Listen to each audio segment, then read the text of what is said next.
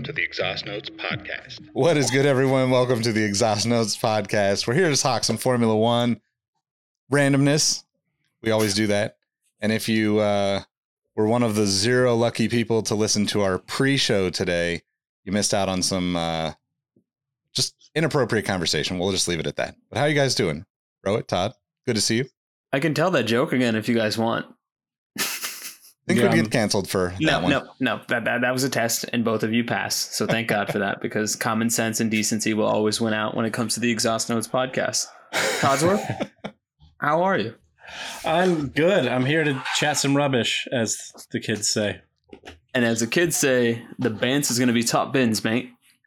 You do a much better. I didn't even attempt a British accent. That That's was pretty okay. good. Every now and then, blind squirrel, nut. Yep.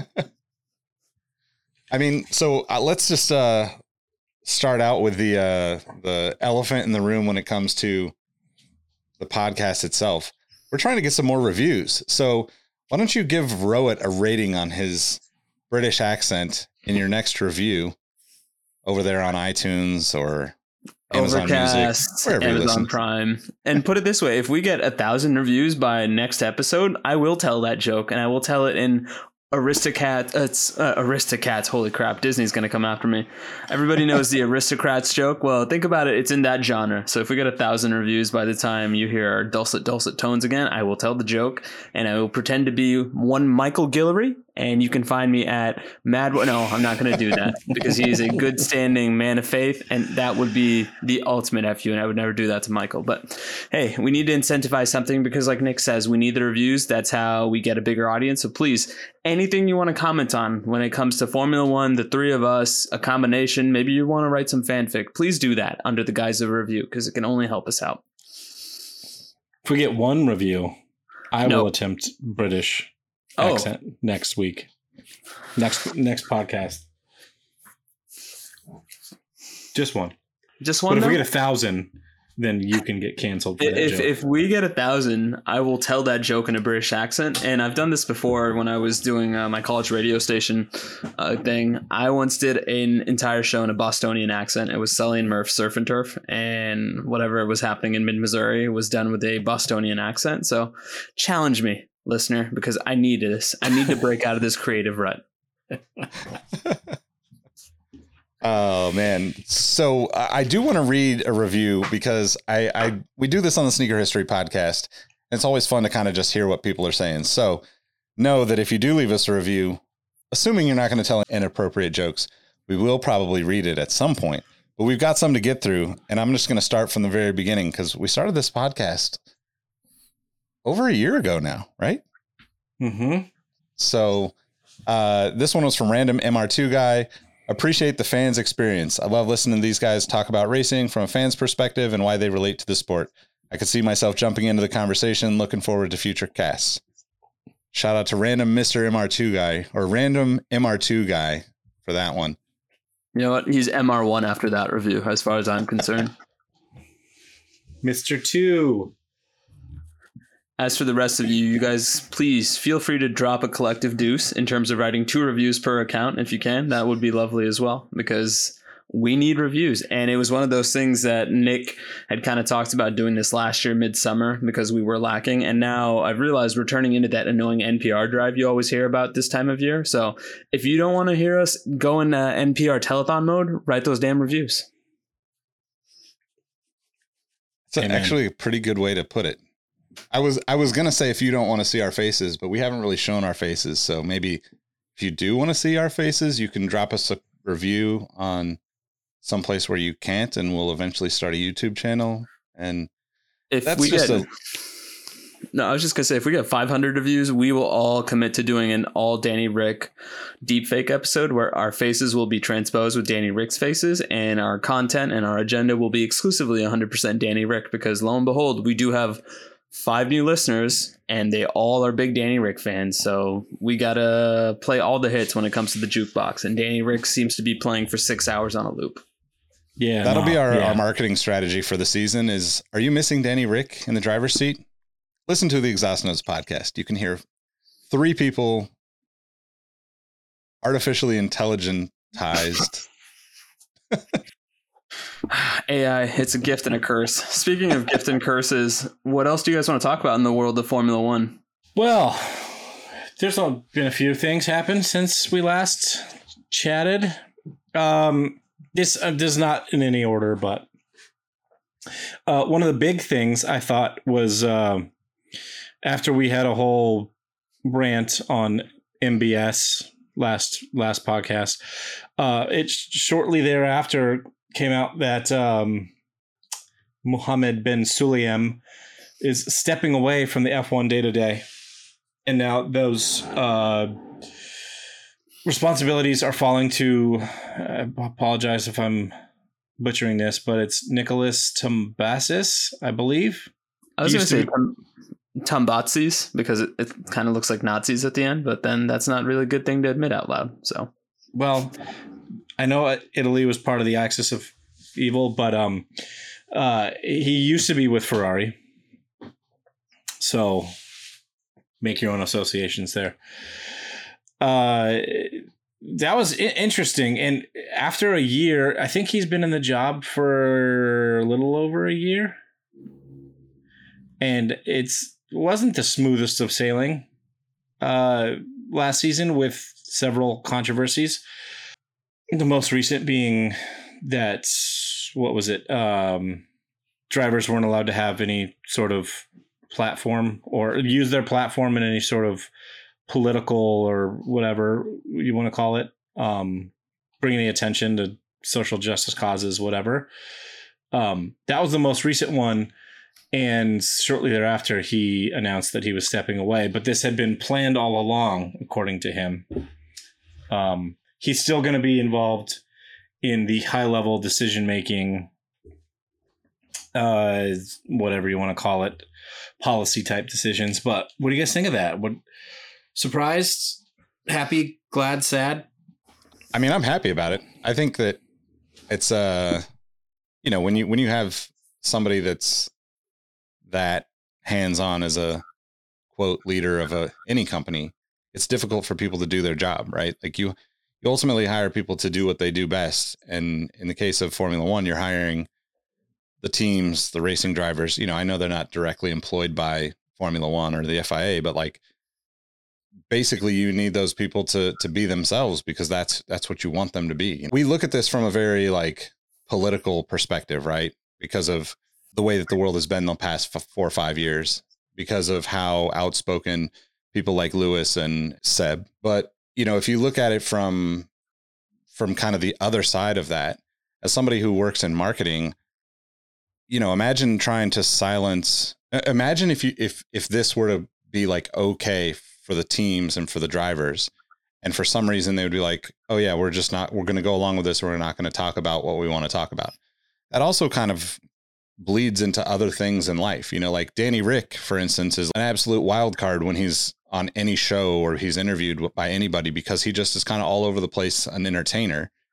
And if he in the back of his mind is always wondering if mbs is you know going to be upset because he said something slightly derogatory towards the sport or towards a particular track or towards whatever it is, it shapes the way he is as a person, you know, and, and ultimately I think you probably would have people kind of moving away from the sport of F1 fairly quickly, in my opinion. I mean, I know that F1 is the pinnacle of motorsports, but there's a lot of racing out there that you wouldn't have to deal with this kind of, I don't know, like oppressive is the not is not the right word because this is such a high level thing, but it's like you know it's very Draconian. it's very like nitpicky and like micromanagement compared to what I think leadership in a company should look like. And I know that's like maybe a deeper than we needed to go on it, but like that's to me it's like kind of like it's a it's a relief that they kind of stepped back on this and are like actually all up in arms about it because I was definitely worried that if people are going to be quiet about things then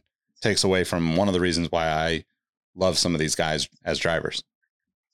No, I mean, I was going to say this point along the fact that Formula One's kind of lost its beating heart with the retirement of Sebastian Vettel. Like, I mean, if you've been any sort of fan of ours for the last year, you know that Seb is very passionate about his causes. So I thought it was almost interesting that when you were kind of getting those last couple of interviews with Seb, he kept mentioning this fact about it's just. I can't leave this sport in the way it's currently consisting. And part of me also thinks is that some sort of implicit metaphor around the MBS leadership. Now, that being said, I hope people feel a little bit more free in terms of what they can speak about, how they can be provocative if it gets change done in the right way. But then at the same time, we still know that a lot of these guys are so corporately sponsored that even looking at something the right or the wrong way is going to possibly take dollars away from their bottom line. So they were not going to do it. And yeah, it's one of those things that I don't know if we're going to have a morally conscious grid this year. I hope that we do, but it's really looking like Lewis and the boys, and it might just be Lewis, Valtteri, and I guess who who would you guys put in terms of a podium of righteousness and being a good global citizen now with Seb retiring? Because I think it is going to be those two, Lewis and Valtteri, but I can't figure out who the third is, and maybe you guys will say something that'll click something in my mind, and be like, oh, how could I forget about X? I'm not sure that we have a P3 in that scenario. Like Lando's been outspoken about mental health quite a bit, but I think that's because of a partnership that McLaren has with Mind. Um, yep. George Russell as well. I mean, like he's been talking a lot recently about mental health.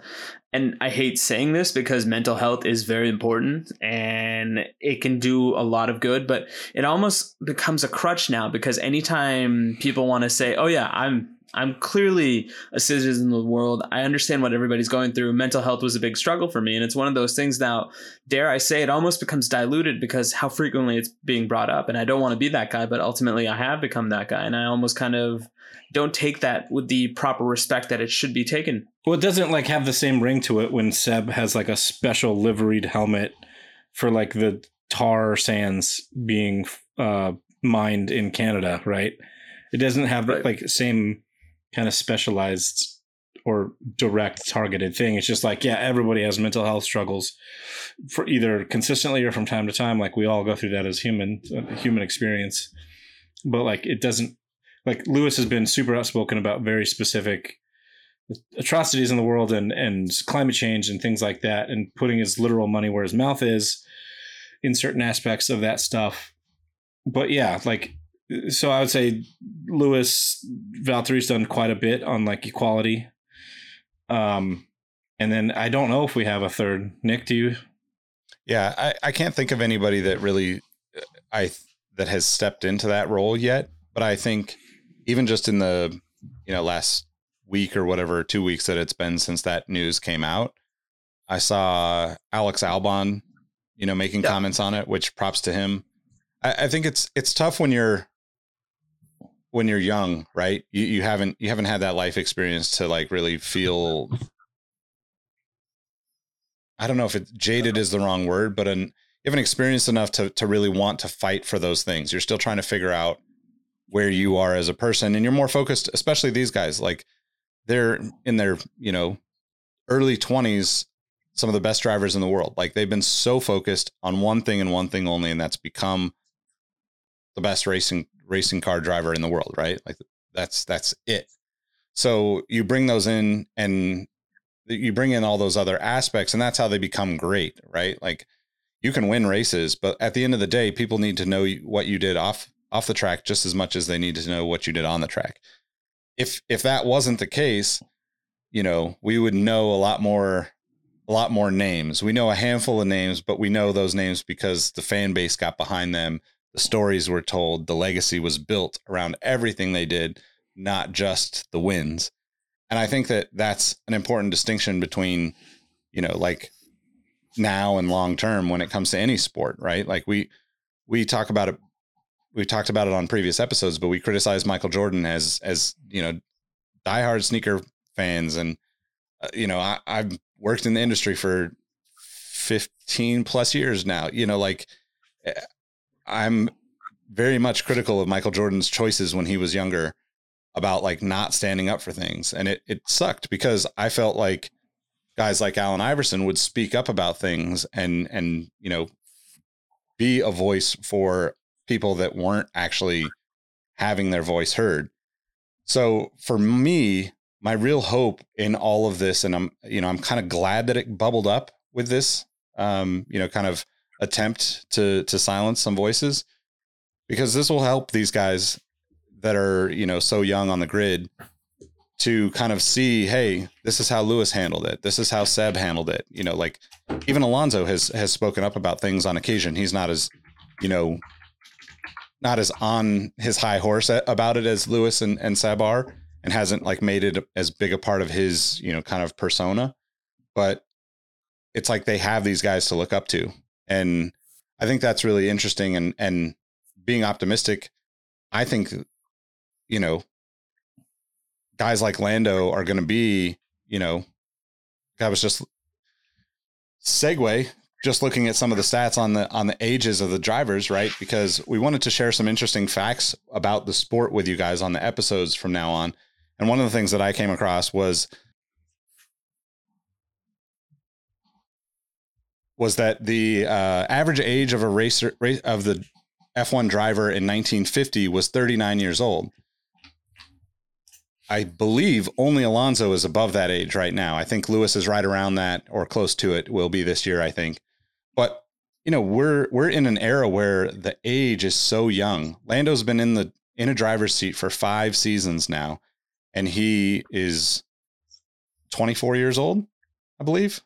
About to be 24, about to be 25. About to be 25, I mm-hmm. think, yeah. You know, like that's insane. And it's like you you haven't really found your voice as a as a human being at that point. Like it takes a lot of, you know, like, and I, I I just I'm really optimistic to have such young guys because also like, you know, not to throw salt at my own age group, but like older folks don't care about the planet the way younger folks do. You know, like there's just so many things about like the way the younger generations see the world and haven't fallen into some of the, the traps that I think are just inherent, you know, being for us an American capitalist society where we spend money on things that we absolutely don't need. Wall of sneakers behind Todd or myself or Rohit can kind of show you that. But also also those things bring you joy and bring you to other people and allow you connect with people there's a lot of value to it that's not necessarily tied up in like the actual decision of buying a pair of shoes, right? When I'm looking at a pair of, of Jordans and I'm like, oh, damn, I want that pair of shoes, I'm not really thinking about how many people I'm going to share this pair with and talk about this pair with, but inherently that becomes the reason why I want the shoe. So, long story short, the age group of Formula One, the random fact from me for this episode, makes me optimistic about these changes and the fact that there was a few people that spoke up not necessarily specifically against anything but just said hey we need to talk about this. This is a little bit far reaching maybe we should roll this back and actually talk about it. Because if you if you don't have that clarity then you're going to have you know all these weird rules that I don't know. I don't want to make any Super Bowl comments about that last play, but I'll, I'll throw that to you guys. the, it, it was pretty. It's kind of been bubbling slowly over the last few weeks since this came out, but most of the drivers have now said, including like the bigger names like Lando, and I don't even think Lewis has really came out publicly against it, but most of the drivers have said like, don't tell us how to be, kind of in some form or another. But even more surprising is like team principals have gotten it, and even Doctor Evil himself, Helmut Marko, in some Dutch or Austrian newspaper, was just like drivers can say whatever the f they want. Like the, the F one or the FIA has no business trying to control drivers like that. I thought that was really interesting. And going back to earlier to one of Rohit's points talking about the bottom line and the F1 um, really embracing actually embracing what they stand for in all of these you know we race as one and they have a new unicef partnership and all that stuff. And this might be a good segue but stefano domenicali the president of f1 it was kind of floating around on twitter today saying that they would actually start looking at canceling races that don't align with their human human rights values which I thought one was kind of total BS, but two, surprising for him to even discuss it. That's like because we know like uh they added that race in Jeddah in in Saudi Arabia, which has pretty hor- horrific um, human rights issues, but uh, lots lots and lots of races in, uh, the Middle East. Uh, I mean, well, hell, you could even say that we have our own issues here in America. Um, but th- that was really interesting to hear him say. Sorry, Ro, I think I cut you off there. No, no, no. You didn't cut me off. In fact, you set me up very perfect in the sense that, okay, you know what? I admire the tact that he's saying that uh, we're going to take races away from places that are deemed to have less than stellar human rights records. My only caveat to that is what are your official human rights stances? Like, what exactly are you measuring? And I'd mean it from a quantitative perspective. I mean it from a qualitative perspective. Give me something because the more you keep that to yourself or you keep that internally and do not bring a visibility to it, the more I would say you are just as bad as the people you are quote unquote banning these races from because it becomes this shadowy figure. And that's the last thing you want because we live in the golden age of transparency. We, and I always use this example if I buy a shirt from Sebastian Vettel, it may be $75, but Seb does a great job letting me know the pricing breakdown of how that shirt contributes to all the different things that make it up in terms of this is X amount came from this fabric that is sourced properly. Y amount came from this type of paint. I'm also donating Z amount to this. That's the type of transparency I need from governing bodies, especially ones that have checkered past. Sorry, the bad pun there. When it comes to things like the FIA and their moral policing of races, because I would say this one of our most popular episodes, which is kind of a weird thing to say, was the episode that we did, and I think wasn't it Jeddah, where there were rocket launches outside of qualifying. That is horrifying. And it is one of those things that, yeah, I'm American by citizenship and I feel like birth. And I have probably the biggest glass house in terms of the country that I live in. But it is one of those things that, for all of the things that I can say about this country, I have a certain inalienable right that allows me to say that. FIA is not even acknowledging that. So that's what I want to know is like, what is your grounds? Give me your official corporate stance so then I can make the decree that, yes, it makes sense that you're taking a race away from this particular country. Because I will say this they took a race away from Russia, but that almost felt like, okay, we're contractually obligated to because everybody else has. I'm just here so I won't get fined. It was Yeah, a very hey, it was a good game. Both teams played hard, my man. that would be my uh, stance if I would be a non Kansas City Chiefs fan watching that Super Bowl yesterday. But because I am a part of the kingdom and my tribal chief is Patrick Lavon Mahomes, I acknowledge him and I acknowledge our second Super Bowl in four years. Let's go. Sorry, that was my one. that really pained me as a Raider fan. Congrats on the win, though. Um, I appreciate that. You you spoke about overpriced t-shirts and uh I don't know if I told you guys, so now's the time I break the seal, so to speak, on my expenditure. I did buy one of the Murakami Lewis Hamilton shirts, Oh, damn, nice. I almost did. I can't wait to and see they were that. incredibly overpriced. The shirts, the shirts, you know, it's great. It's not like a crazy, you know, I, di- I didn't like open it up and think, wow, this is the nicest shirt I've ever had. But I also wasn't, I, you know, it's like, it's nice. But what I loved about it is all the packaging was recyclable. Everything was listed out on the, like, like everything about it. The, the package that the shirt came in, the package that the shirt was delivered in, the glues, all that stuff was like sustainable and and like talked about in like the you know the sleeve or on the on the outside of it or whatever. And to your point, Rohit, the transparency thing is like my favorite part of life right now. It's really difficult for everyone because not everyone is perfect.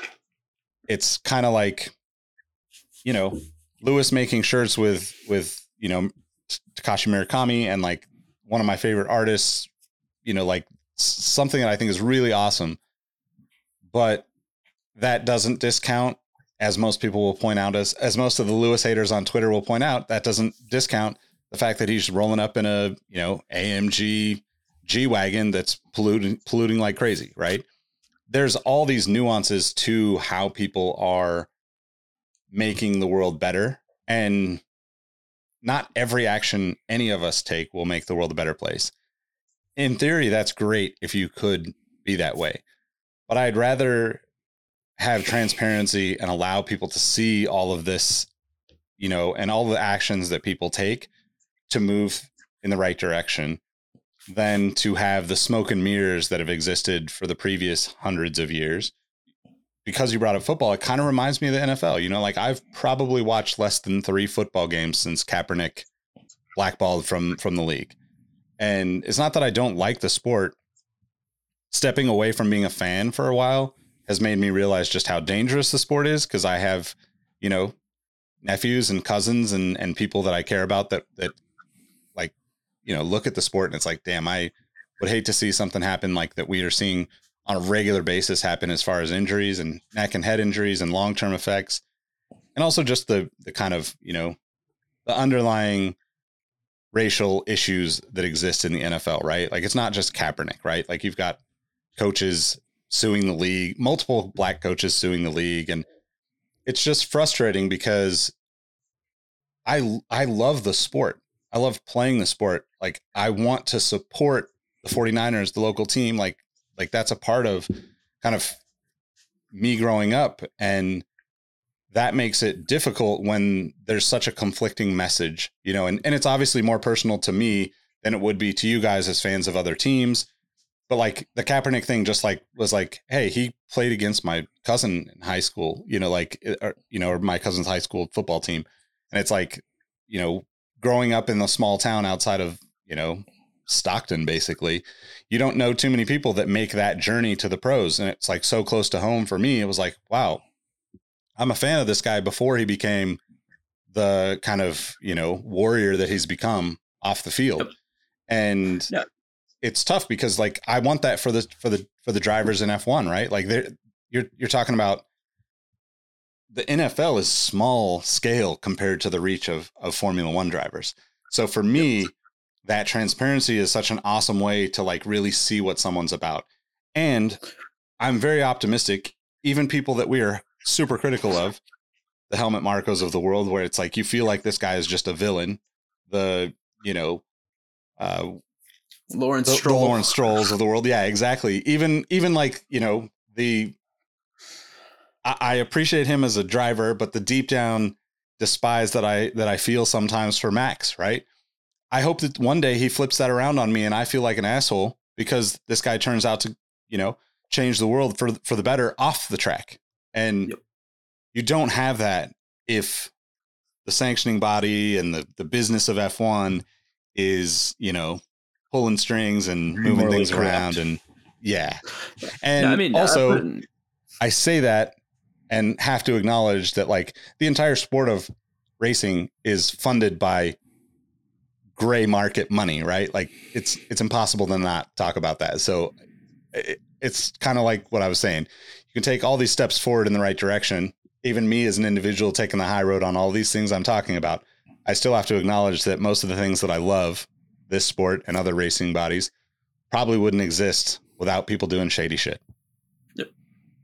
I mean, not only that, I would love to get Lewis Hamilton's thought if the FIA implemented some sort of Rooney rule in terms of diversity in hiring, whether it be something broad, like each team has to have at least X amount of percentage dedicated to BIPOC or people of a different background, let's say. And I'm trying to make sure I use appropriate language because, hey, even though I am a person of color, I still want to make sure that I remain in solidarity with the rest of my folk by using the correct language. But then I also wonder is there any sort of backlash? Because some people within the confines of the United States still think the Rooney rule is incredibly disingenuous because while it does grant opportunities for minority candidates to be interviewed to be in consideration for an NFL head coaching job, it's still kind of a empty promise because more often than not there's a white candidate that tends to get picked. So it is kind of going through the motions and i know it can be very disingenuous if you're going through an interview and you know that you have no shot in it. So it's a blessing and a curse in a sense but i will use this to hamfist my stat of the day which is the driver that has the most second place podium finishes in Formula One history is one Lewis Hamilton. So while he may be second place on the podium in life, he is always first place because he becomes this champion for diversity and inclusion. So that was a buttery smooth segue. It was, no, it was, was not. It was good. No, it was not. It was good. Please no, I liked good. it. Yeah. just I felt I wrote. Yeah, it was forced. Anyway, Todsworth.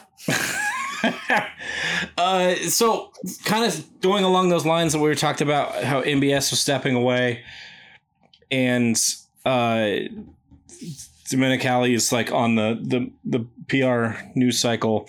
He about a week after the MBS thing came out had an exclusive Sky interview that was like 30 minutes long.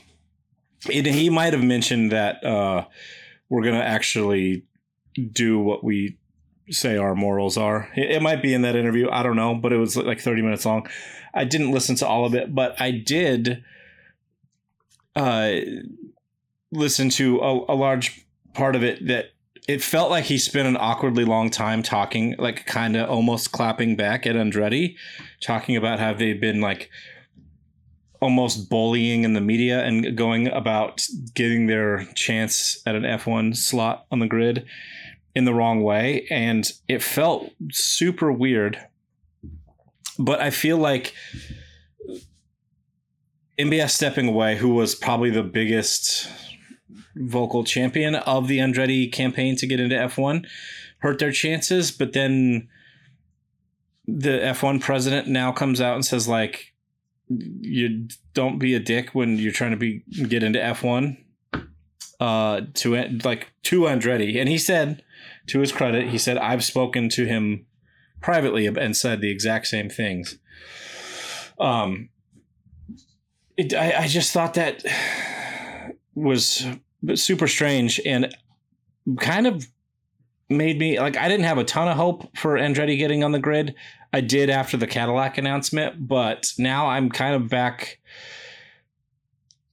on the other side of the fence saying that we're going to have 10 teams on the grid for the foreseeable future. What do you guys what do you guys think on that? So I was just going to say that I, I pulled up that article, the, kind of cliff notes of that article. It said uh, Talk of FM, F1 welcoming an 11 team ramped up in recent months after Andretti partnered with General Motors signed, to signal their intent. The American motorsport giant, though, have ruffled feathers with their approach to gaining entry, accusing teams of greed. And Domenicali said other teams who weren't shouting also ha- held an interest in F1. We are very welcoming of everyone that is bringing value to the racing, Domenicali told Brundle.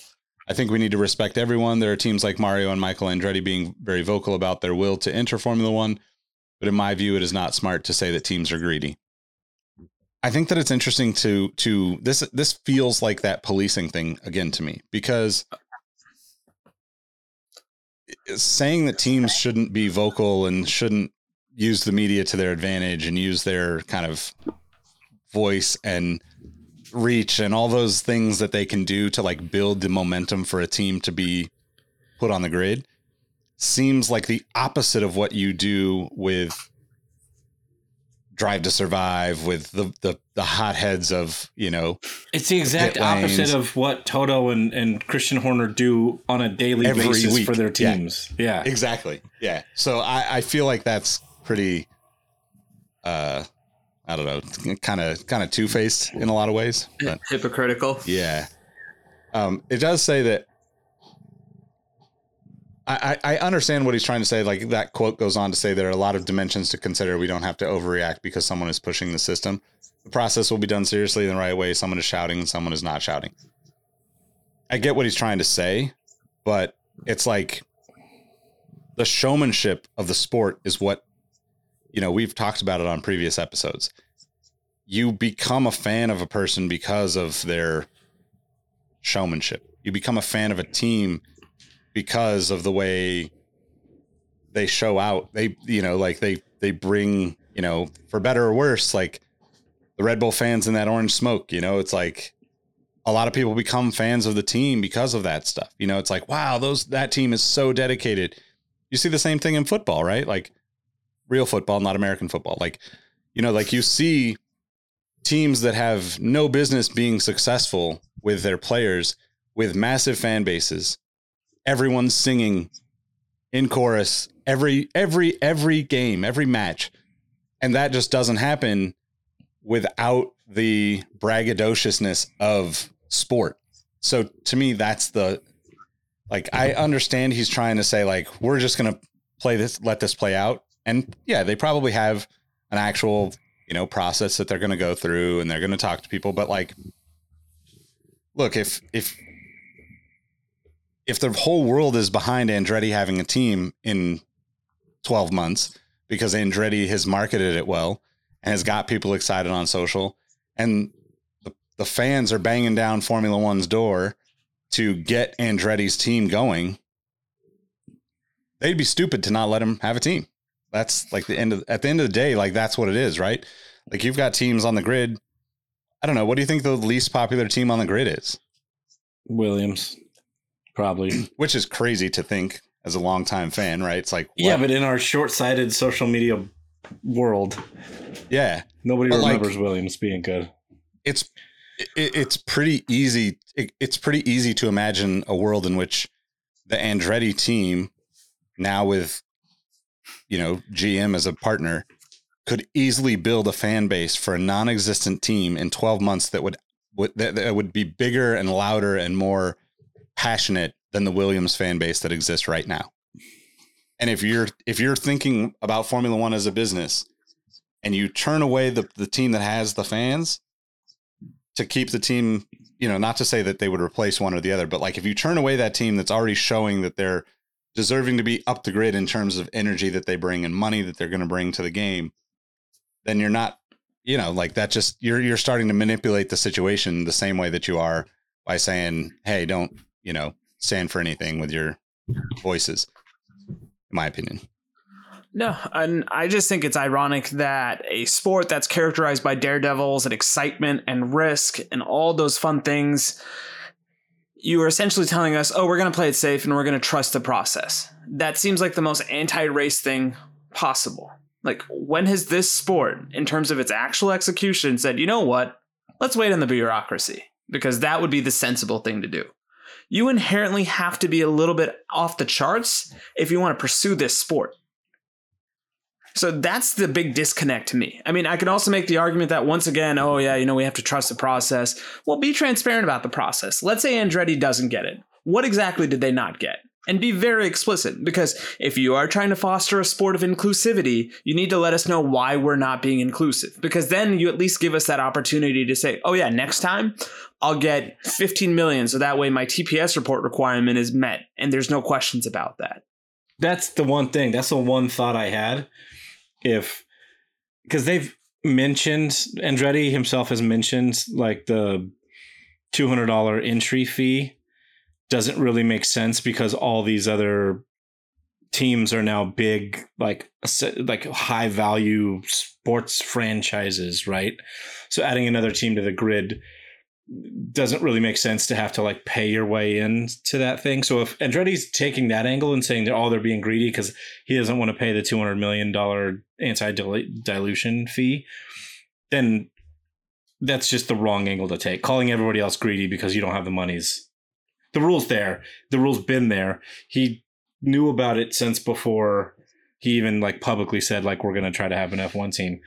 So if that's the thing and the other teams have mentioned like you know maybe it's more around 600 million or 700 million now if that's what it is that's what it is right if whatever the entry fee is deemed to be they said they're going to revisit that but i do see his point from one side saying like i think a lot of teams are missing the big picture because having a big American team, even if they're a backmarker, having a big American team on the, the grid only sustains the massive recent popularity gain that F1 has become. We now have three races, and having an F1 team on the grid would only further the popularity of F1 as a whole, bigger ticket sales.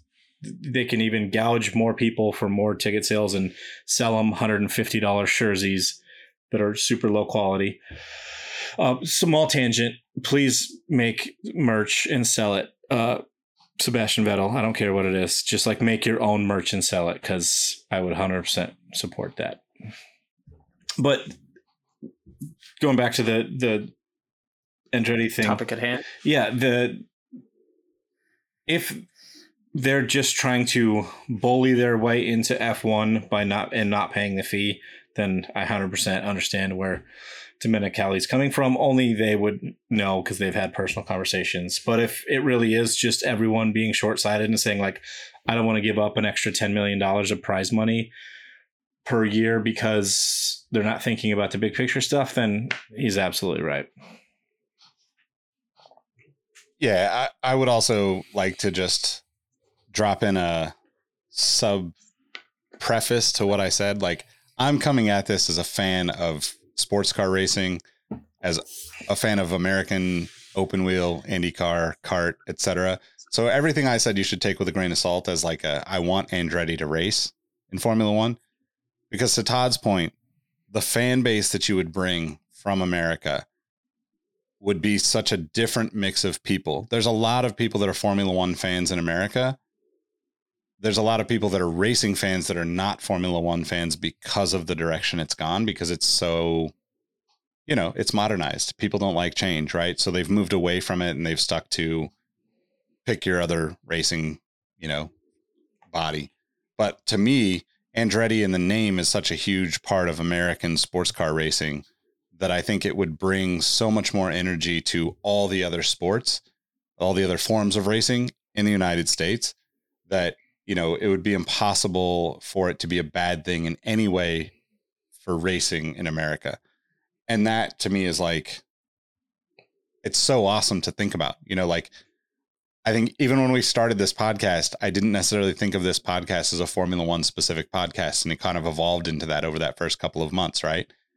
Because I, I I watch all sorts of racing. You know, Todd and I watch a lot of different racing, but it's so hard for your average fan to watch to and keep up with all these different racing, you know, formats and bodies and locations and you know, like just the rule sets for each are always unique. You know, you don't really understand it until you've spent maybe a season or two watching. You know, sometimes it takes that long to kind of grasp it as someone who's not actively watching racing uh, of all kinds all the time.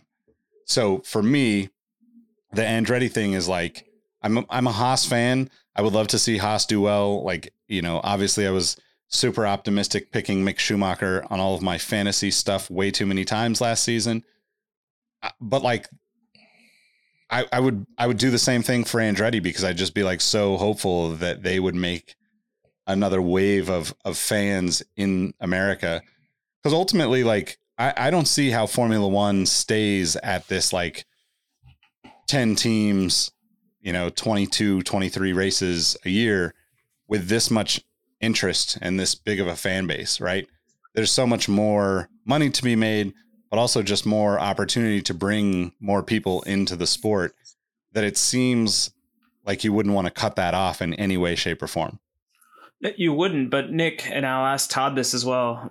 Do you almost feel like Domenicali is almost trying to be a pseudo gatekeeper and maybe he's realizing that the american influence has already grown leaps and bounds since drive to survive because ultimately that's become the tipping point for the american formula one fan that's new.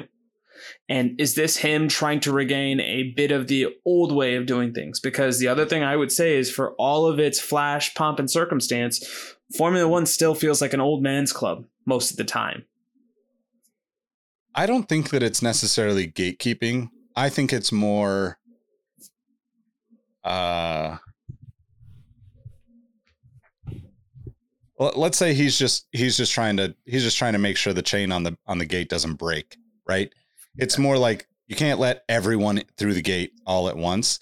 And if I, I understand like uh, you know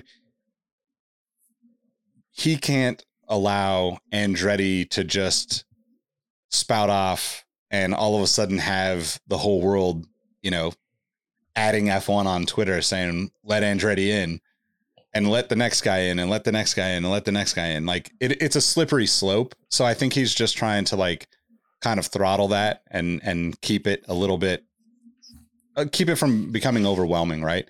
Because it would be easy for that to, to, you know, to, to Todd's point, right?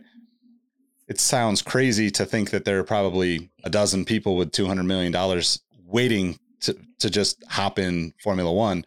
But I bet you off the record, there's lots of people that if that gate was completely opened would be like, cool, we'll have a team next season, or you know, we'll have a team in 2025, right?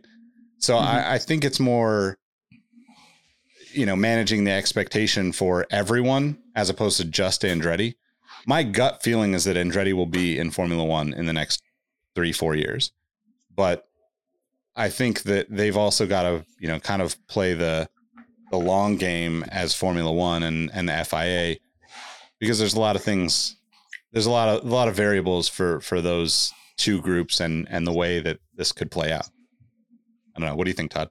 I, I think you kind of kind of nailed it there. The, the one thing that I think everyone in in F1 and long established in F1 is scared of is the late 2000s, early 2010s. I think it was actually 2010. Anyway, around that time, there was three new teams put uh, that came on the grid, and Mar- Marussia and I can't remember the other two because I'm blanking. But there's three new teams, and within, I believe, two years, all three of those teams were either gone or changed hands.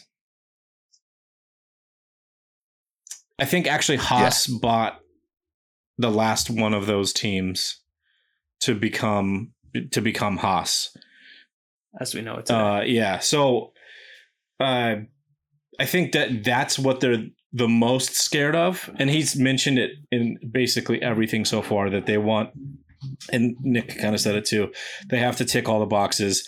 The biggest thing that they're scared of is somebody coming in while F1's hot, and then F1, you know, has a slight dip in popularity, and then brands pull out. We know that Honda, sorry Nick, has been the worst type of ex girlfriend to F1 because they're here, they're not, they're here, they're not. They even after the Ford Red Bull deal was announced, McLaren was then linked back to Honda supposedly, but Honda's sat on its laurels so much that now they're they're kind of behind the curve for the new engine regs in 2026. So I think that's the heart of where this is coming from, but everything else that Dick said was spot on. Yeah, I mean, I think that's really interesting to think about that aspect of it too, because if I remember right, that era of Formula One, 2010 ish, is when BMW and Toyota left as well, right? Well, BMW left in 2004. No, sorry, Toyota left in 2004.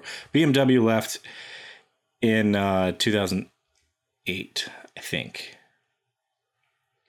I might be mixing up years now, but it was kind of around that time. You're right about BMW. Toyota I just needed it- to point out that other people withdrawal to, pulled out besides you're just trying to Honda, defend Honda. Yeah, I was trying to defend Honda. Okay. No, but um, but like those teams, you know, like that's the that's also you know very important from a fan perspective that people don't realize as fans. Like you have to have a team to want to cheer on, right? It's hard for uh you, you know like if if you look back at like Honda over the years, right? There's you know British American Racing Honda, there's Jordan Honda, there's McLaren Honda. McLaren Honda, Brawn. Like there's all these like layers of Honda slash Honda Honda drivers. I'm air quoting here that people associated with Honda that they weren't necessarily, you know, like we talked about it before, right? With with Red Bull, uh, five years with with Seb, right? Red Bull was Honda powered by Honda, Infiniti, Red Bull, whatever, and it's like once you start mixing up car manufacturer names with that, people that aren't really dedicated don't understand it. And it doesn't allow for people to like have a long-term love with the sport. It's something that i i have a love-hate relationship with with all other sports because we've gone from you know uh you know like my grandparents my dad watched willie mays play for the giants for 20 some years i can only point to less than five players that played for the team for 10 years. Now, you know, I use this example on the Sneaker History podcast, but like my nephew cried when DeMarcus Cousins got traded from the Kings because it, that was his player for those three, four years that he was here in Sacramento, that, that he was in Sacramento. And to, for young fans and new fans to sport, to a sport, you don't get the opportunity to to ride with your person with with your guy or with your woman or your team without those faces right? A faceless team is nothing for a fan right?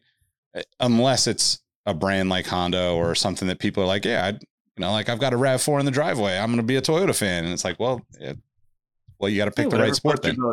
yeah no, I was going to ask you guys this as well because I do think that the modern sports fan is a person that is a fan of other people and not necessarily institutions or teams. So, to your point, your nephew and Demarcus Cousins, my initial perception of Drive to Survive was hey, I'm not going to be a fan of a team because they're not really doing as good of a job highlighting the team as they are the players or as they are the drivers. So that's why initially I gravitated towards Danny Rick like most of us. That's why I am an Esta Bandit. That's why I like the like of Carlos Sainz because it is one of those things where you latch onto these personality quirks or idiosyncrasies and you think, hey, that reminds me of either myself right now or somebody I would like to be in the future. And has it always been that way in terms of Formula One fandom where you see people gravitate more towards drivers, or is it like traditional sports, people gravitating towards a team? And then, yeah, I may have a driver on a different team that I support as like my second driver. I think it's kind of a mix, but I think the biggest and best and loudest and most passionate fan bases have stuck with the teams that have been around the longest, right? Ferrari has the biggest fan base because they've been 100% committed to Formula One longer than anyone. Mercedes has been right there for most of that ride, but it's changed a little bit in the last, you know, in, in the Lewis era, the team has changed slightly, right? When it was like McLaren Mercedes or or whatever. So there there's like that weird gray area of like, well, I'm a fan and I'm gonna ride with the team. But like now you have, you know, 15 years, 16 years of of Red Bull. So like people don't even think about like the the Infiniti Honda thing that I mentioned. They think Red Bull and they're a fan of Red Bull racing, you know, and like that's a beautiful thing. You can't even say that for the secondary team, right? Changing the name from Toro Rosso to AlphaTauri. Like that throws people off. You know, like people don't know that. Like we we you know, I, I think about it because we've talked about it where we've mentioned uh Renault and Sauber, right? And like to the fan that just came in to start watching in the last two years, they have no idea what we're talking about because that team doesn't even exist to them. But that team exists to people that have watched. But it's hard to it's hard to like, you know, keep up with all those things because that stuff does change quite a bit for the teams that are on the bottom half of the grid. And I think that kind of leads us into like some of the other stuff we want to talk about, like the color schemes of the teams, right? for the longest for the, for the last two, three, four seasons, the, the color schemes and the have been very, very similar for the teams, with the exception of a couple of them. We've seen a lot of consistency and that branding. Uh, somebody has to be saying, "Oh, the new fans are not paying attention the same way that maybe these like legacy diehard racer guys are." Because like if you're into racing like hardcore, you don't even think about the color of of the car. You know, like yeah, of course you like some things and you don't like some things, but like you're a diehard fan of Renault because you're a diehard fan of Renault, or you're a diehard fan of Ferrari because you're a diehard fan of Ferrari. The shade of red doesn't doesn't matter to you. The person that's behind the, you know, like all those things are like secondary. But if you're new to the sport, you need those things as identifiers for who to follow and how to watch and how to become bigger fan of the sport and bigger fan of the drivers and bigger fans of the personalities, you know, on the grid. So to me, I think that that it's a tough one to answer, but I think that the the teams that have the most consistency, you know, the, ultimately you kind of come back to that same kind of thing. Like the moment somebody goes away from, you know, Aston Martin's, you know, green, right? The the moment somebody they go away from that green, it's going to be hard to like for for a lot of fans that are casual fans to keep up with who that team is because as we were talking about pre-race it's not like you're like actually getting a look at like these cars as they're running around the track and seeing what number is on the car what you know sponsors are on the car or any of that stuff right like it's a very general like hey i just need to be able to identify this at a glance because it's going to be fast and the the editing of the of the you know of the show is going to be so quick that like you're not seeing like long focus shots on a lot of the cars anyway. That's kind of into my rant. Listen, we were calling the ISO. Like we we called box box box. We put the tires on, and now we're just waiting for you to kickstart that in the race. So that that was great. Uh, going back to your uh, initial question, I myself have always gravitated towards drivers. Like very young age, Senna obviously. Um, when I started to get more into Formula One, massive uh, like Hakkinen fan, uh, and then when I like finally fully fully committed and stopped being a side chick. Danny Rick was my guy. So it was weird because I was like a fan of McLaren from way back when I was a kid, but like Danny Rick was started in in the Red Bull Academy and worked his way through there. So him coming to the team was like match made in heaven for me being a McLaren fan. And now I think in the last few years I've become such a fan of the sport that I like enjoy all of the teams and all the drivers for different aspects. So th- that's not like the typical. I would say the typical is especially now in the like the younger generation for better and a lot of worse people are diehard driver fans. Like if you look at Team LH on Twitter and like the Max Verstappen diehards. Like they're the two loudest groups on Twitter that just butt heads all day. So I think it's probably now more of a driver focused thing. Um, but for people that the longer they watch, it'll probably turn into a, a team thing, right? Like in 2030 or whatever, when Max decides to retire, eight time world champion, hopefully not. Um, they'll probably end up being lifelong Red Bull fans, regardless of who's driving for them. Right. But no. we're oh, sorry, I didn't mean to cut you off, Ro. No, no, not at all. I was just gonna say the more things change, the more they remain the same. So it'll be interesting now that we've solicited the reviews. Tell us how you got into the sport. Are you a driver first to a team or a team first to a driver? Because ultimately, we're all still trying to navigate the various degrees of our fandom. So I just thought it was an interesting topic because as we kind of got into the Domenicali conversation of who is allowed to have a team and who's not, ultimately to me it comes down to the fact that if we get an American team, the amount of American interest should double because people love cheering on the stars and stripes. Hell, I mean, we almost did it when Haas was Hosky that one year. When they were Team Russia under uh, Red Mist or Red Gaze, but who knows? That was just my point. Husky. Oh, I like it. Um, should we quickly run through the launches? Like we we went way longer than I thought we were going to on the other topics. Um, but we did have quite a few launches. So first things first, the Haas launch MoneyGram F1 or MoneyGram Haas F1 racing team, whatever the hell it is now. Um, that's a pretty good looking car.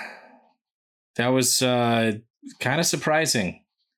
I was I was shout out to Palm Angels, technically a part of my work family umbrella of companies under the portfolio, under the portfolio, under the portfolio, under the portfolio, under the umbrella, under the umbrella.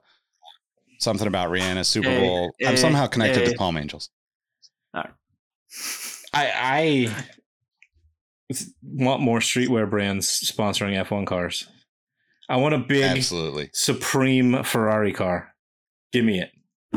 How don't you put that evil on Ferrari? How don't you would put that, that be? I want no, it. May, uh, it would be sick. As much as I try not to hype into the hype beast, they're making helicopters now. Start making F1 car. Yeah. I, I'm a fan of this livery though. Like the, uh, I'm actually really glad that the Haas car was unveiled first. Yes, because no, as you as you said pre-show, black is the new black in Formula One, and Haas is there first. Haas is there first. Black is not whack when Haas does it first, but when Alfa Romeo does it, and even like the Red Bull navy blue is looking blackish and even the beloved papaya doesn't seem to have much of papaya it's just like did we did we miss a memo as fans like were we supposed to do a 15 minute breaking news episode in the off season be like The FIA has decreed that MBS's last call is all cars must have 65% black in the livery. Now, that being said, we have a couple of the big heavy hitters in the next couple of days. I think we've got Ferrari tomorrow on Valentine's Day, which, apropos, given the fact that Ferrari is the color of passion, the color of red, followed by Mercedes, and then my team baguette. I'm really hoping that they have like a tasteful golden brown for their color livery this year. Bring back the pink car. Slightly toasted. Slightly toasted. Come on. That Subway toast. I mean, I I, I love the pink cars though. That that was like one of my favorite stink. eras. That the I know that they lost the BWT sponsorship, but the one-off car that they did, I think they tested it in preseason and then they did it in one one or two races maybe. That was the best livery they had for sure. Moving on, and here's how, where I hammer in my fact of the day. Red Bull, what do you guys think of the new Red Bull? I think it It's looks just- like a Red Bull. It looks like a Red Bull. And then the funniest thing is Christian Horner saying, oh, yeah, it might not look like this anyway. And we've always kind of talked about that when it comes to liveries. This is essentially every Formula One team trying to win the preseason post con- uh, press conference. And at this point, I'm not dealing anybody a winner except for Haas because they were the first ones to show up in a tasteful black livery. So, where are you leading us down, though, Todsworth, with your uh, stat of the day? So, quick note on just the livery itself. I hadn't ever thought about this before, but I like the consistency now. I was listening to another podcast or YouTube video or something, and I actually do like How dare you? the hey, spread the love. Uh, I, I like the fact that they're so consistent with their livery. Nothing will ever beat the one-off Japanese white livery that Red Bull did. That's probably one of the best liveries ever made. Um, Hundred percent. but the one thing that's annoying to me is that the Red Bull stuff is keeps getting smaller and smaller the more that they get branding. It feels like the Red Bull on the side of the car is now even smaller than it was before. Now we have the giant oracle down the side of the car. But they announced during this that they had a partnership with uh, Ford, and Ford is not new to Formula One. In fact, no, sir. F1 fact of the day Ford has the single most su- successful F1 engine of all time. And I have some stats to back that up. Back it up, Todd. Back it up. They have 155 Grand Prix wins with that one engine. What? 155. Really? The Ford DFV, which is dual four valve, that's what it stands for.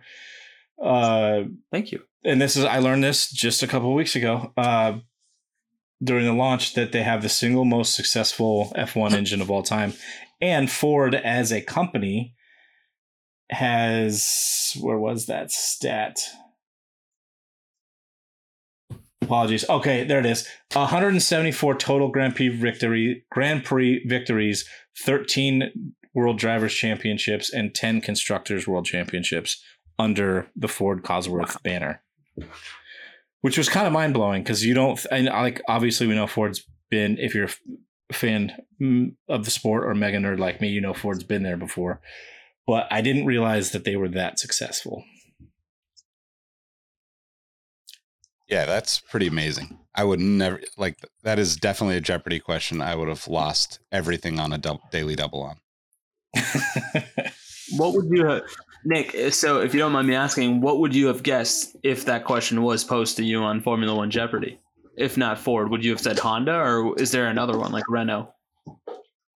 I mean, I guess it de- it depends on how it was proposed Worded? because when you think about engines, like that Ford Cosworth Arrow is is probably up there, but it just wouldn't be a top. You know, you just don't associate Ford with Formula One the way you do with, you know, other forms of racing.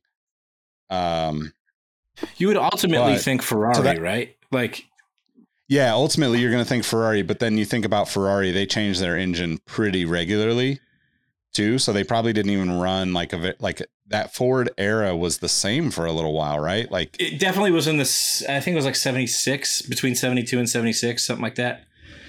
Um yeah. but yeah, the But you would still assume Ferrari was there.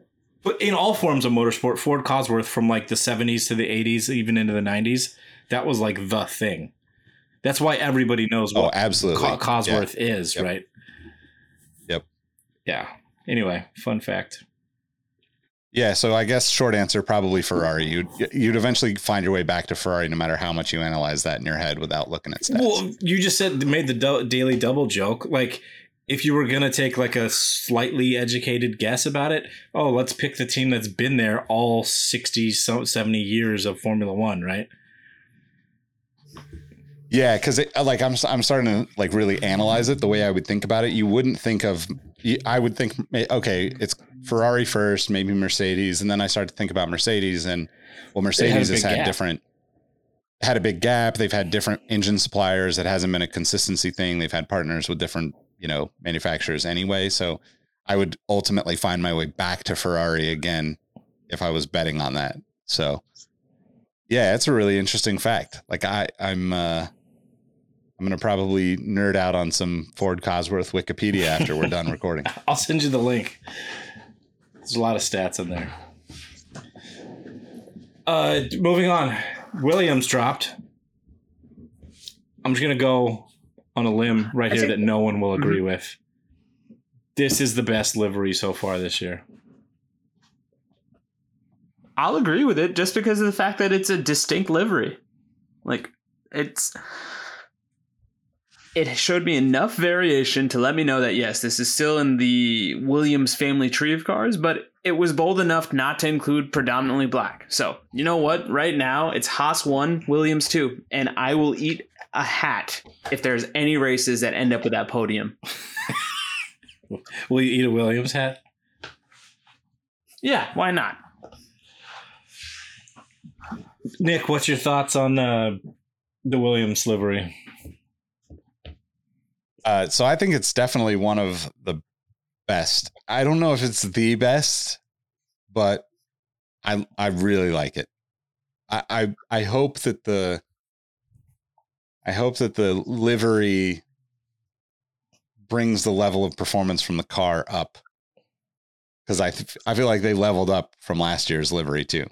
It's it's like Hey, it- evolution of last year's livery. They still have like the same angular, like diamond shape overlapping pattern on the the rear of the side pods, uh, which I liked last year. It was just kind of missing something, but like the different shades of blue they used, and most importantly, the use of the airbox is absolutely genius with the Duracell sponsorship. That is hands down the coolest sponsor logo, placement, everything of the grid this year. Yeah, I was going to say the same thing. Also, they have a golf sponsorship, which is nice. Well, McLaren lost golf, and now it's just Yeah. livery, which I'm sure there was a lot. It's a lot cheaper to sponsor the tenth place car than the fifth place car. Yeah. Uh, always is. No, it's just yep, no, no, sorry, bro. No, I've got nothing to say. Okay, Cut this part. moving on. Uh, to me, and this will probably be an unpopular opinion as well. I think the Alfa Romeo and its tire shredding sideboards, uh, that's the second best livery that's been dropped, and it even took the. It saw that the American team Haas said, "Oh, we're gonna go all black raw carbon," and it said, "Hold my beer, hold my beer. We're gonna do it even better." It actually made me a little bit sad that Alfa Romeo is not to be the title sponsor after this year because that one is damn near perfection. That's an angry looking car.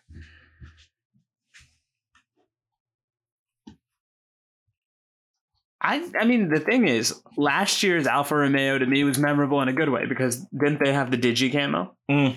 So silently, Alfa For testing. they have right. So thanks for, for testing. Oh, they didn't. For some reason, I thought they may have ran a race with it as well. But I like Alfa Romeo. It's just it felt a little too similar to Haas, and I like most popular racing thoughts. Whoever gets there first gets my respect, and I live my life a quarter mile at a time, and clearly Haas does as well. So. Haas, if you guys were second and Alfa Romeo came in first with that livery, I would think Alfa Romeo killed it and you just copied their homework. But alas, it wasn't meant to be. Yeah, I think uh I think I still like the Haas better. But I do I do really like this livery.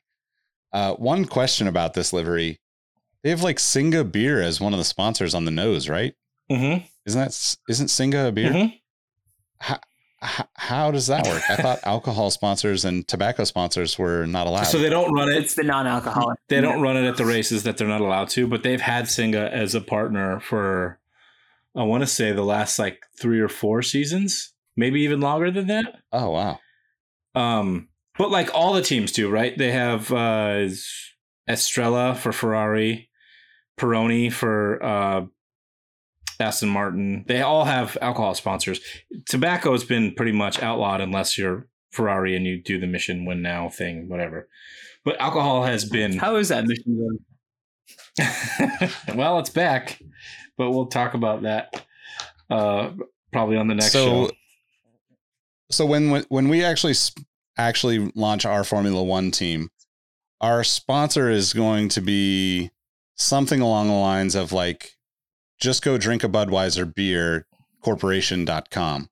That way we're not sponsored by Budweiser beer. We're sponsored by just go drink a Budweiser beer corporation. Which uh, donates money to like fighting alcoholism. right. And gives drunk away free beer, of course. Yes. Yeah, yeah. Yep. No, I just thought the legal loophole was the fact that they're promoting beers that have non-alcoholic versions of their beer, and that's what they're doing. That could be true. Like I feel like that's the lawyering that Formula One is capable of, and to be quite uh, frank, I'm, if it's not that, you're welcome, Formula One, because I gave you a billion dollar loophole, you clowns. Well, Heineken, right? Yeah, I mean, they, I- they do it all over the tracks. Yeah, the exactly. Heineken 0-0 I know that uh, uh, Peroni for the Aston Martin, they market their zero percent beer. The uh, Estrella for Ferrari, I think, also might market their zero percent beer. I'm not totally sure on that one, but that could be it. We need we need Crown Royal to come in as a sponsor, and their argument to not sponsor to not being an an alcohol company is that they're offended that you would call their consumers alcoholics. I'm gonna go the opposite route. Give me Zima. Oh yeah, bring back Zima. We got a Surge Renaissance. Why not Zima? And I was eight when Zima came out. I just remember that dude melting in their commercial. Sound like a good This is another- I may take up drinking if Zima comes back. This is another tangent, but I used to drink Zimas in high school because that was like cool. And then you would put like gummy worms or gummy bears, like the sour gummy worms or gummy bears, and it would like melt into the drink. You know what I'm talking about, Nick? Yeah. That's a yeah. Shout out to OBU for that one. That's a, definitely an old old dude thing. Welcome to Generation X exhaust notes, where I, as a local millennial, just am regaled by these tales of yore from my two co-hosts. Uh, going back to the livery, um, there was a little bit of drama with uh, Alfa Romeo because Stake is now their title sponsor, and Stake is a, uh, a, a apparently like a Twitch competitor or something, but their online streaming. There's been some controversy about it because it's supposed to be like uh, giving a better pay share to the content creators that stream on their platform. However, most of their streamers or the people that are getting uplifted in their algorithms or whatever are all online gambler streaming like online gambling streaming and they also have some ownership in some other casino or online gambling websites so it feels very typical F1 with some controversy around the sponsorship and it being money coming from terrible sources, as Nick mentioned earlier. Uh, no joke. When you said steak, I'm like, is this similar to a got beef situation where it's just meat? No, S T A K E, not yeah, like the gambling sense, because that's the other thing. I'm really wondering if there are any sort of rules that are preventing gambling agencies to be title sponsors of a Formula One team. And the other 800 pound gorilla in the room is crypto, because right now I'm starting to see a lot of global football teams lose their crypto sponsorship, even though just one year ago it was all the rage to get these companies, and I put that term as loosely as possible, as your chief sponsor because of the sheer endless amount of money that they had. I mean, also, Twitch is owned by Amazon, which is AWS, which is such a huge partner, right? For some of that data that we were talking about pre-show. Next gen stats. AWS Insights. Yeah, I mean it's all shady money. Yay, capitalism. Uh moving on to what is to me the worst livery I think I've ever seen. The Alpha Tauri ATO 4. Really? Really? You you want to go that high? It was fine. I can't remember. Are you? Mm-hmm. I mm-hmm. can't remember. No, ask your question because I'll. No, I was just gonna say, are you basing this hot take? Because here I thought we were gonna go a whole episode without a hot take, but you know what? Todd Yates understood the assignment, and he knows that we're only as good as our last hot take. Are you saying this because of the fact that Alpha Tauri is a fashion brand first and a Formula One team second, and you've just held them to a higher standard and they didn't live up to that standard, or is it just something about the color blocking and the color scheme that doesn't agree with you? Uh, maybe both. Uh, their their launch was amazing. It was like 30 seconds long. It was like, "Hey, we do fashion. Here's our drivers. Here's our car. All right, peace." Like that's that was like the whole launch. It was hilarious.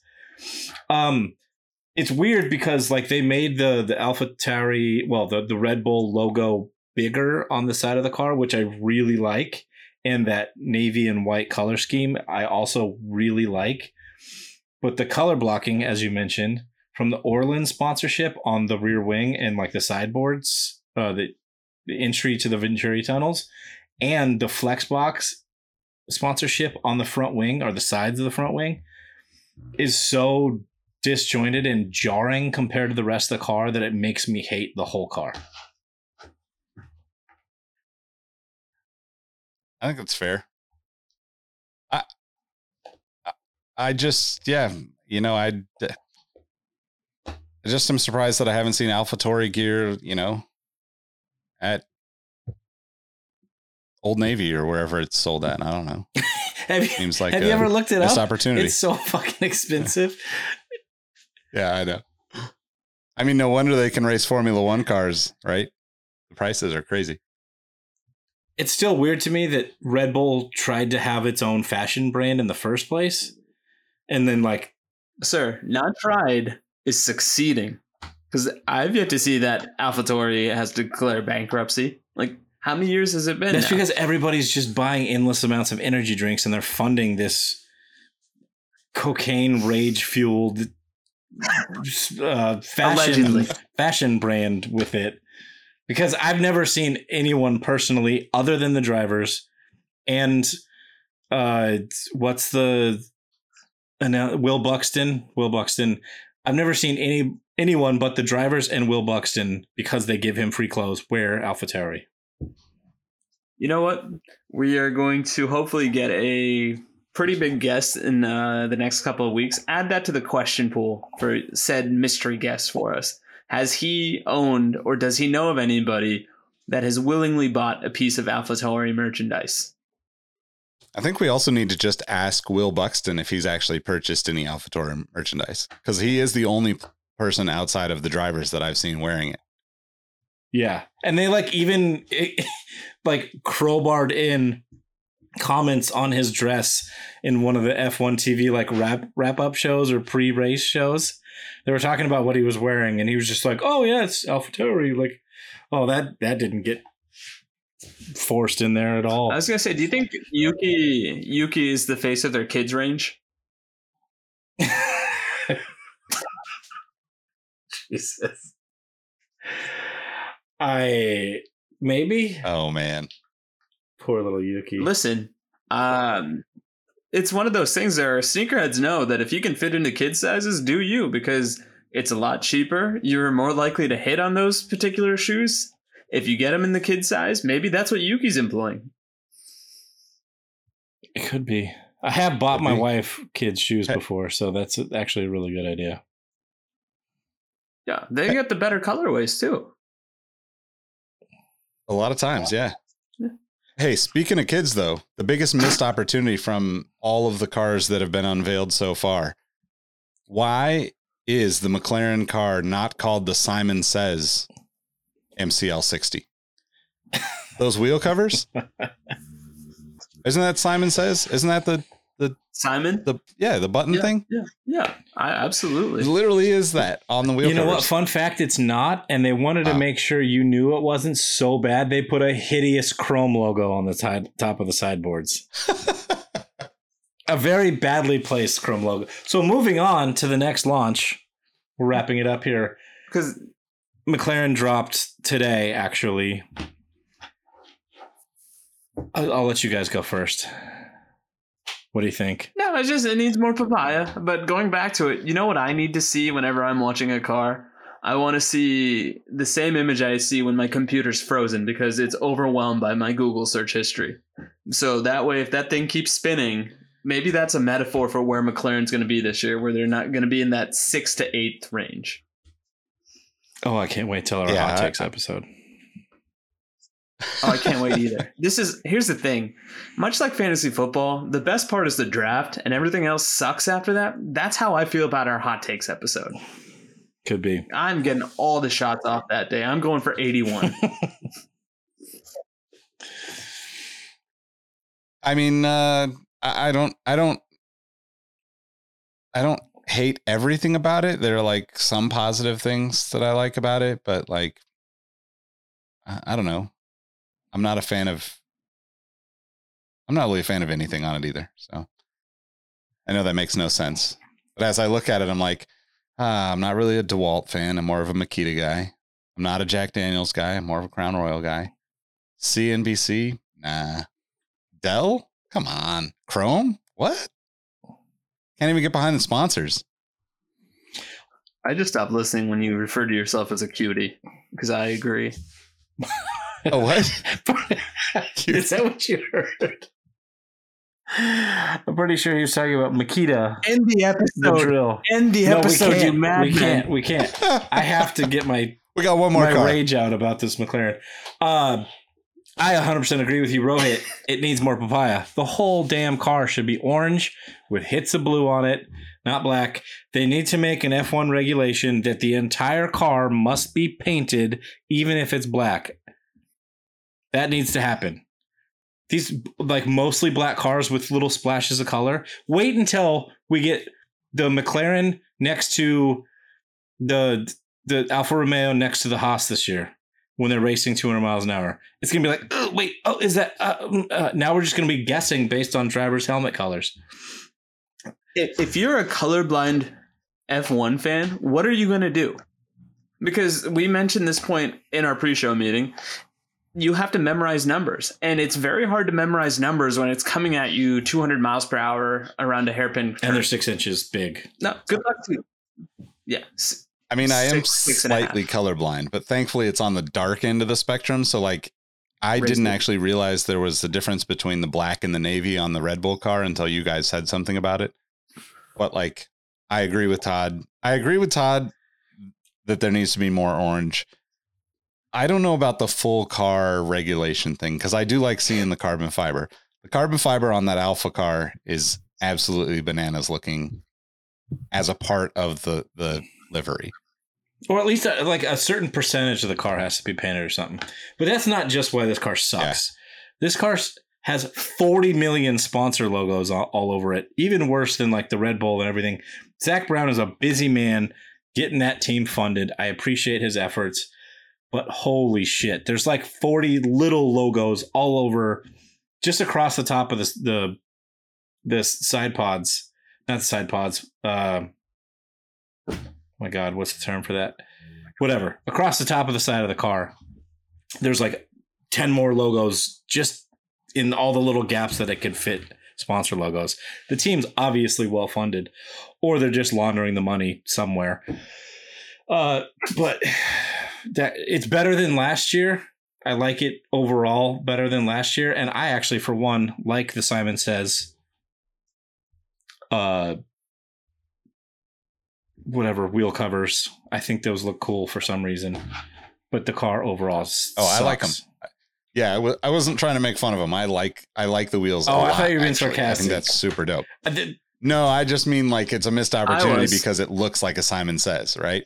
Like Um, First of all, Simon says nobody can make it bop it. If you want to get this young millennial in on Team Papaya, make it a bop it themed. twist it, pull it, bop it. Skip it. I think Skip my it. my the, my favorite uh we we just to touch on the my favorite workaround of the alcohol sponsors is kind of GoPuff, right? I know they have Jack Daniels on there, but GoPuff is literally like alcohol delivery. It's like, hey, it's not an alcohol. It's hey, they don't make alcoholic drinks. They just bring them to your door, Didn't bro. that actually start Like, as a good. weed delivery company? and yeah, weed too. Yeah. Yeah. When are we going to see like? This is a total tangent, but do you think in our lifetimes we're going to see weed legalized in the U.S. Oh yeah. and then it becomes oh, Oh, yeah. sponsorship for the car? Because that's Oh, huge yeah. money Cookies. right now. Cookies. Cookies will be a sponsor on a Formula One car before, uh, or, or Stizzy or something like that will be a, a sponsor. I would 100 percent buy Yeah. cookies merch, like because I think their clothes are kind of cool anyway. Not that I'm Yeah. a smoker myself, but that- No, I was gonna say, where'd you learn that cheech? Drug school cookies. somehow Back in my day, it was a food only. oh, I think we're like three years from from that being a, a potential sponsor. that'd be so cool. I don't know why I was so excited about that, but like a weed sponsorship on a race car would be amazing. I know we have a lot of it already with the CBD stuff in like rally car and or rallycross, whatever. But Unfortunately, three years from now, cookies will be owned by Philip Morris, so it'll be basically just cigarettes again, all over again, and then, then people will be up in arms, and we'll go back to no sponsors five years well, later. we have we don't have that launch, but Mission Win now is back for Ferrari. We'll talk about that after that car. Last but not least, the Mean Green Supervillain machine. Uh, Aston Martin dropped today, which basically the same livery. It's kind of grown on me. I didn't like it the first two years that Aston Martin did a livery, but I think the car looks pretty good, and the shade of green they used, at least in the render so far, is better. It's very. It's like gives me more of that British racing green feel, which is what it should be. Yep. And when you have a Canadian and a Spanish driver, it really just chef's kiss because I think this is the perfect super vi- uh, super villain vehicle for Fernando Alonso. I think this is the year where he fully breaks bad and just says, "I've won every race, and here's my findings, and everything else is fake news." Because I'm ready for Fernando to tell us that he's the first driver to win every single race and earn the maximum whatever number of points he can earn. Complete the heel turn, Fernando. Complete it. and with the Crypto.com sponsorship, anything is possible. anything is possible. Nah, I, th- I think this car is beautiful. I love that color. You know, as far as I'm concerned, they could have gone with more of that color and left some of the the carbon and the black off. Even just go full full send with it. Yep. And if our listeners didn't watch any of the launches and don't really have time to, I implore you to just watch the Aston Martin launch because the supervillain himself, Lawrence Stroll, it was amazing. He talked for a really long time. I even tweeted about this earlier today, but I wish I knew how to make GIFs because he got done with his interview and then walked off stage and walked past the camera and gives gave such a supervillain glare like I'll kill you if you don't like this car. It was amazing. So please, please go watch that launch just for that part. It was the best thing I saw all day. And if you're GIF inclined, please send that to Todd. Please make Yates. that gif of him walking past the camera and glaring. Cause it's Where can they find you, Todd? they can find me on Instagram at dadshoe.jpg and Twitter at unfortunately still TEZF1. I need to change that. I just haven't yet. You can find me on OnlyFans at Curry in a Hurry because that's my new race theme No, it's not. I was trying to get a spit take from Todd because he took a big. Sp- Actually, you can follow me on Twitter at Roheezy, on Instagram at Roadm13. It is 11 o'clock. Sorry, listener. We've got a little bit. Uh, I legit almost spit out my crazy. drink. That was amazing. That was amazing. No, I was Um, gonna say if the listeners have stayed with us for 90 minutes, let's give them something to end on a positive note with, and that something is Nick Engvall's uh, credentials. Nick, where can they find you? Uh, you can find me at Nick Engvall. More importantly, follow Exhaust Notes FM everywhere, exhaustnotes.fm if you want to see, uh, rather listen to all the previous episodes. More importantly, hey, we hit you off with uh, three random facts that you're going to remember from this episode. If you have any for us, drop them in a review, leave us a comment on Twitter or Instagram, Exhaust Notes FM. But most importantly, thanks for tuning in, especially if you made it this far. We love you. We'll catch you on the next episode. Peace. Curry in a hurry.